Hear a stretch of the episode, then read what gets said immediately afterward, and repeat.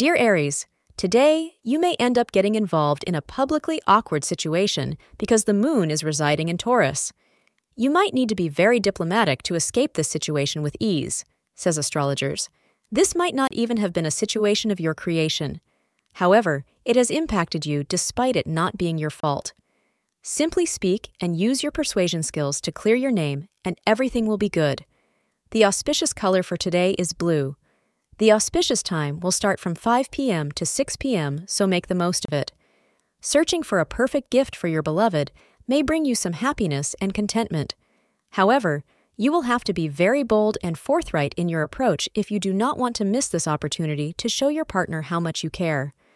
Do not be shy and express your heart's desire to enable yourself to embark on a journey of love. Thank you for being part of today's horoscope forecast. Your feedback is important for us to improve and provide better insights. If you found our show helpful, please consider rating it. For an uninterrupted, ad free experience, simply click the link in the description. Your support helps us to continue creating valuable content. Thank you for being here and see you tomorrow.